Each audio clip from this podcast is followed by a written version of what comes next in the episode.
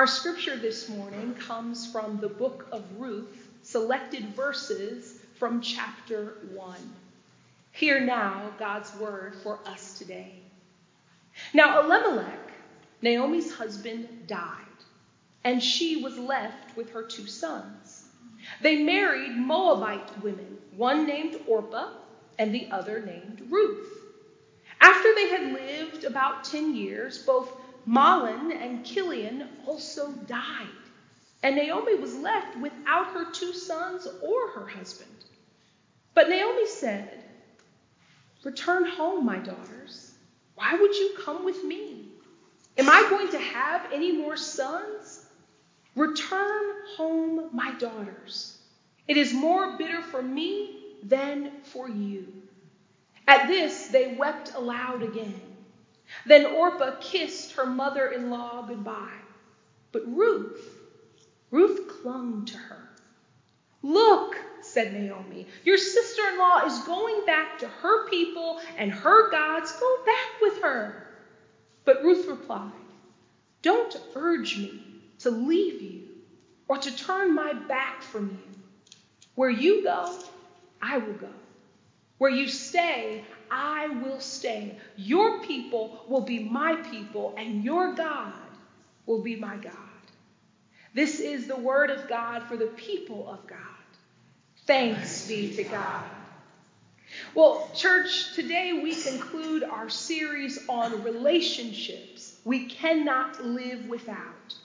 And it's my hope that this series really stirred up your thinking and stirred up your spirits as you considered where in your life you've been blessed with an indispensable relationship or where there still may be some vacancies to fill.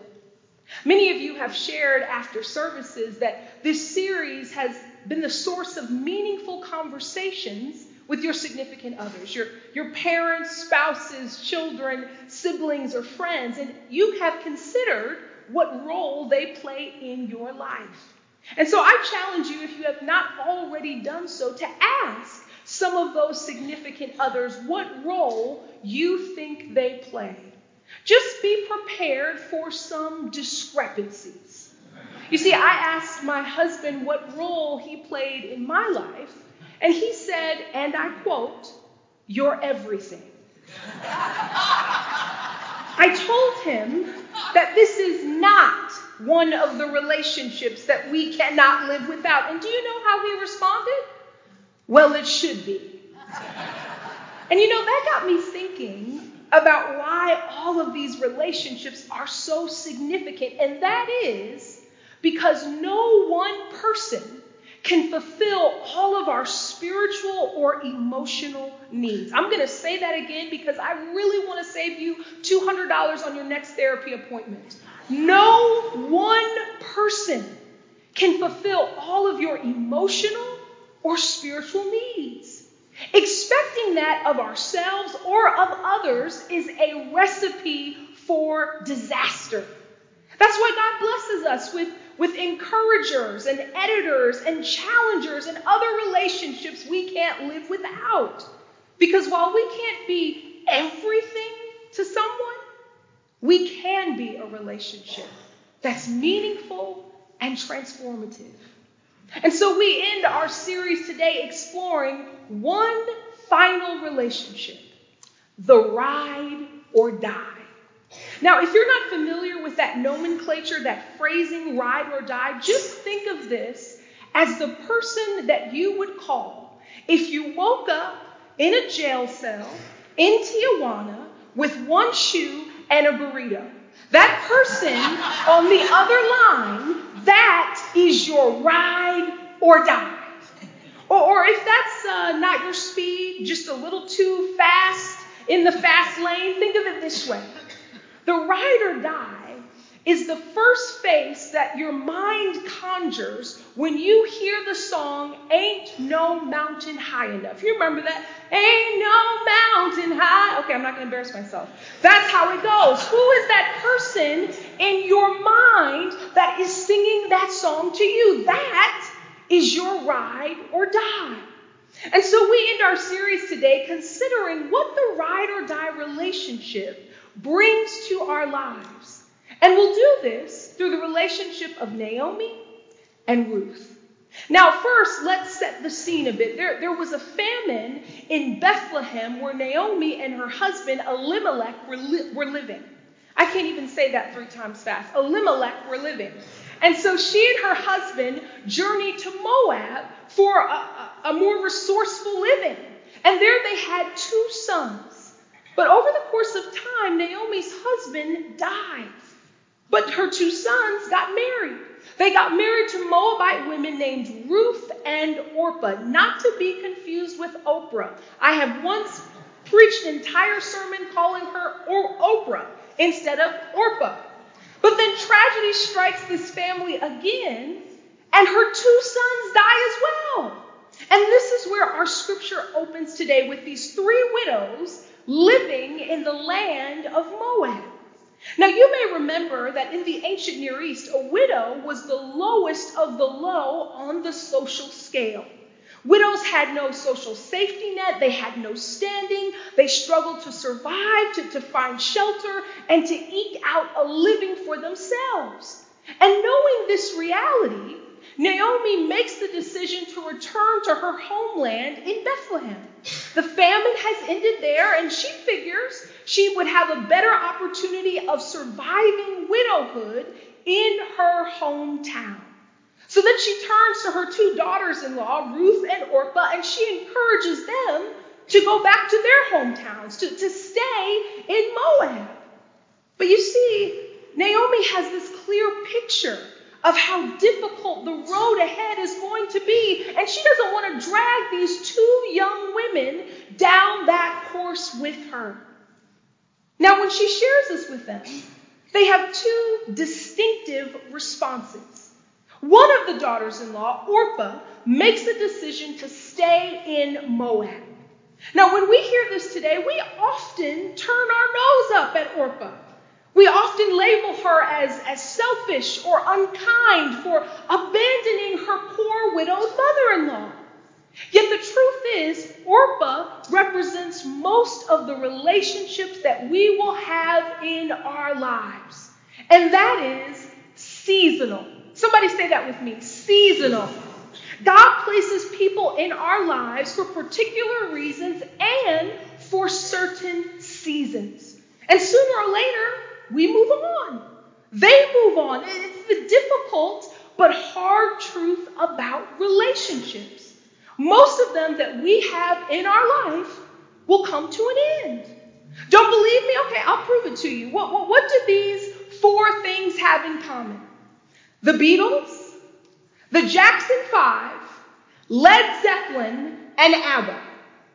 Okay, I've stumped you. Millennials, let, let, let's try you. What do these four groups have in common? NSYNC, Spice Girls, Destiny's Child, and Guns N' Roses. Well, they all broke up. Thank you, Beth.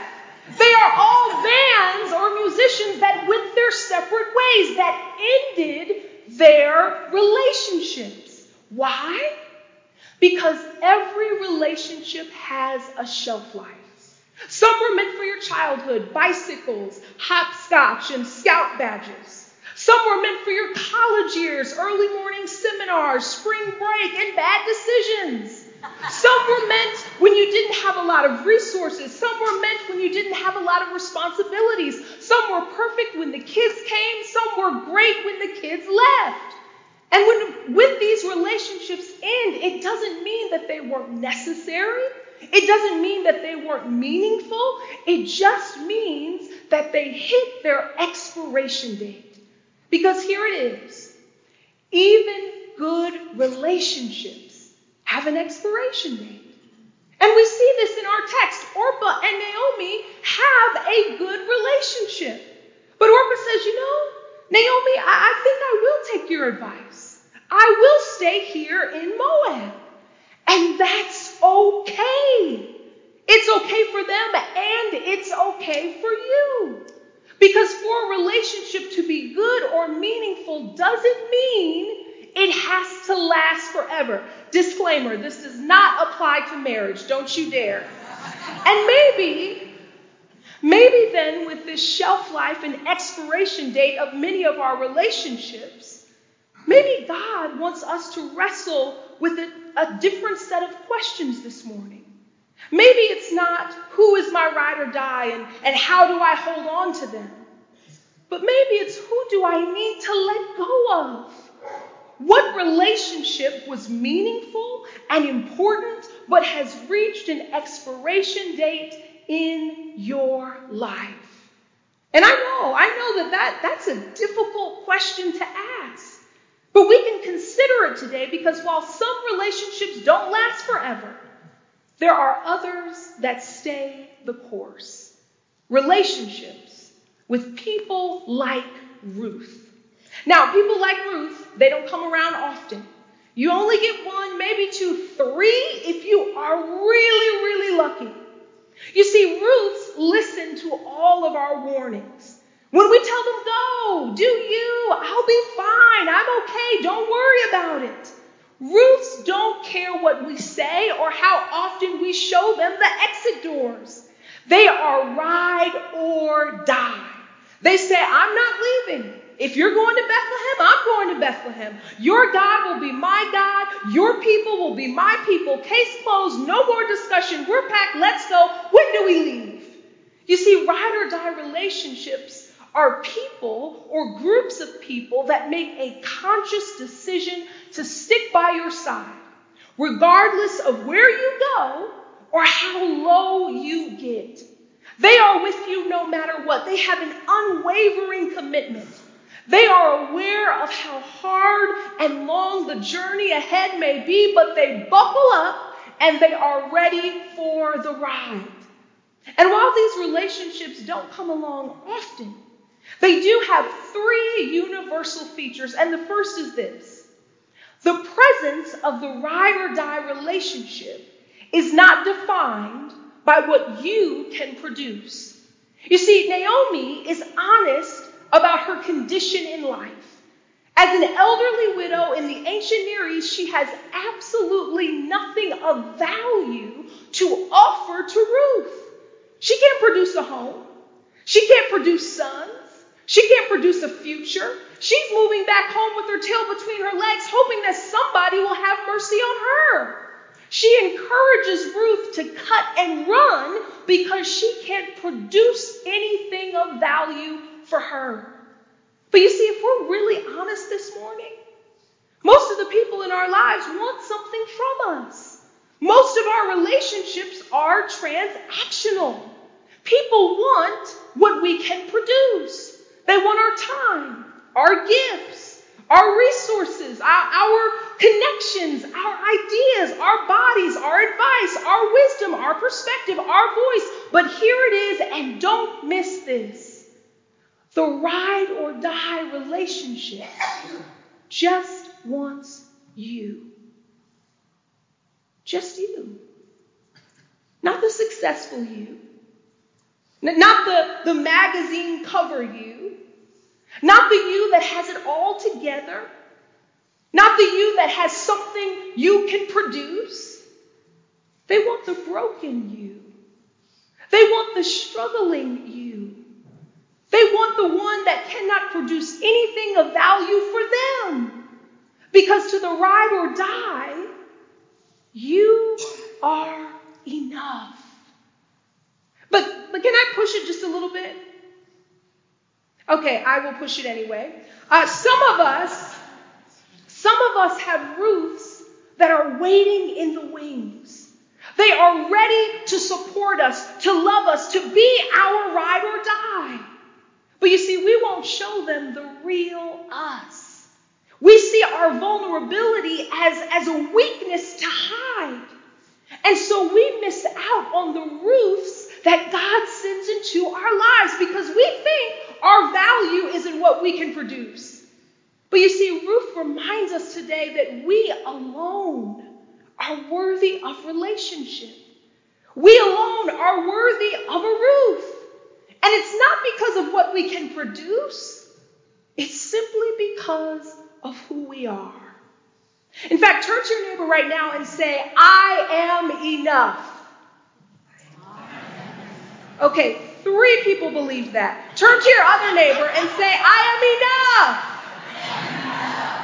You are enough. Your ride or die thinks so, not because what, of what you can produce. But here's the second lesson that we learn from the ride or die in our lives your journey becomes their journey. You see, to the ride or die relationship, there's no such thing as I. When you are sad, no, we are sad. It's not I will get through this, it's we will get through this. Because your journey is not yours alone, it, it's one that you are sharing in together. And this is so significant because deep down, our greatest fear is that we are alone. That we are all by ourselves, that no one is going through what we're going through or would go down this journey with us. Perhaps that's why God constantly reminds God's people throughout Scripture I will be with you. When Moses gets ready to stand before Pharaoh and he's afraid, God says, Go, and I will be with you. When Moses dies and, and Joshua is called up to lead, he says, I will be with you as I was with Moses. And when God's people get ready to go into the promised land, to build the temple, to be exiled and even sent out to spread the gospel to the ends of the earth, God says the same refrain I will be with you. And here's what I don't want you to miss this morning we get an earthly glimpse of a godly reality through the ride or die people that God sends in our life. We, we get a glimpse of God's love in the unconditional support of Ruth. We, we, we get a glimpse of God's omnipresence in the unconditional presence of Ruth. You see, God sends us that reminder not just in words, but through relationships. That's why the ride or die relationship is so important because it helps us to glimpse divine love in our human experience. And that sounds good, right? That sounds great. Who doesn't want a glimpse of divine love? There's just one catch. Everyone wants a Ruth, but not everybody wants to be a Naomi. Let me say that again. Everybody wants a Ruth, but not everybody wants to be a Naomi. You see, when Ruth says to Naomi, I will follow you wherever you go, your people will be my people, your God will be my God, there is not just a promise of presence, there's also an expectation of movement. Let me put it this way pay attention when you drive home from church today. You'll notice that the cars around you don't all move at the same pace. There are some that are driving at the speed limit. There are some that are driving a little bit faster, that's me. And there are some that are driving as if they are not going anywhere. You know who you are. These are the cars that, that, that people try and move around. They don't want to follow them because it's as if they are not going anywhere. And, and stay with me because you see, people only want to follow people who are moving. And that brings up a challenging question for us today. Is our life moving in a direction that makes people want to follow? Because you see, being a ride or die is not a commitment to being stagnant. It was fueled by an individual, by Naomi, who lost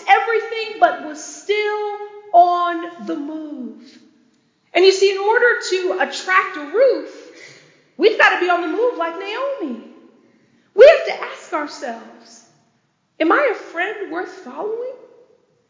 What do friends experience when they follow me? Does it add to their lives? Does it enhance their connection with God? Is it draining or is it fulfilling? Because you see, Ruth clings to Naomi because Naomi is someone worth following. She doesn't have anything to offer, she doesn't have husbands or sons. But Ruth is willing to take the journey with her. Are you? Are you someone worth following? As you think about that, consider that we often praise Ruth's selfless commitment to her mother in law. But we fail to remember that Naomi must have been someone worth following. Because you see, mother in laws, not mine, I know you're watching, uh, not mine, not Pamela Victoria Caldwell, she's amazing. Uh, not your mother in laws. I'm not talking about them either. I'm talking about the mother in laws and the other churches down the street. They often have bad reputations, right? But Naomi, as Ruth's mother in law, must have invested in that relationship long before this day. Because that's the last lesson that we learn from this text. That the ride or die person in our lives is not just someone that invests in us and our journey. It's someone that we invest in too. They're the people that we pray for. They're the people that we spend time with, that we support, that we affirm, that we invest in, so that when the journey gets rough in our lives, when the valley gets low in our lives, they go with us. They go with us because they know if the shoe was on the other foot, we would go with them too. So, so here's the big idea. The big idea that I hope you gleaned from these last three Sundays. The most important investment that you will ever make is not in your 401k, your mutual fund, or your IRA. The most important investment that you will ever make is in relationships.